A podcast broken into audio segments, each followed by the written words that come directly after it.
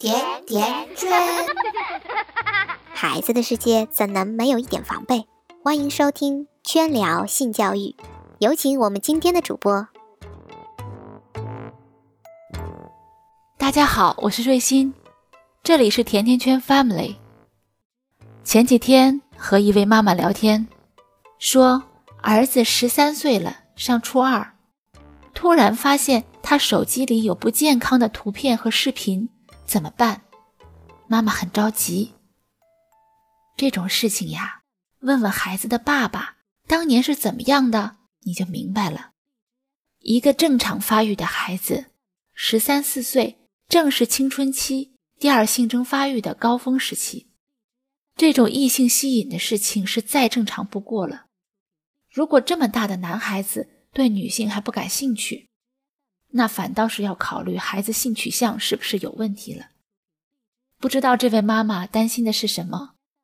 这么大的男孩子，可以让爸爸跟他一起分享一下自己童年的经验，拉近父子之间的距离，让孩子能更进一步信任家长，然后适时的引导孩子爱惜自己，也不要伤害别人，尽量多做做户外运动，打打球之类的。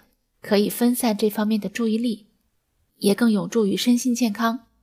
总之，这是一件很正常的事情，家长无需过分的焦虑。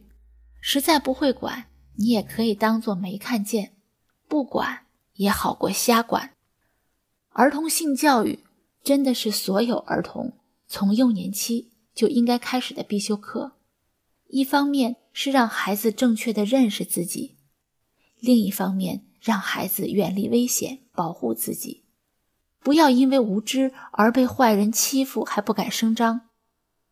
最近的新闻常常爆出幼童被性侵的案例。作家陈岚转发在南京火车站一位网友拍到的一个二十岁左右的哥哥，在众目睽睽之下，习惯性的把手伸进十二岁的妹妹的裙子里抚摸妹妹。父母就在旁边看着，并没有制止，妹妹也并没有任何反抗，似乎习以为常。警方经过两天调查，这个妹妹原来是这个家庭的养女。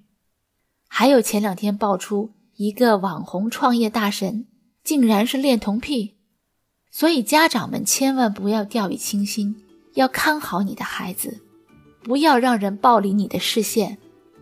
你觉得教孩子性教育太早，坏人可永远不会觉得你的孩子太小。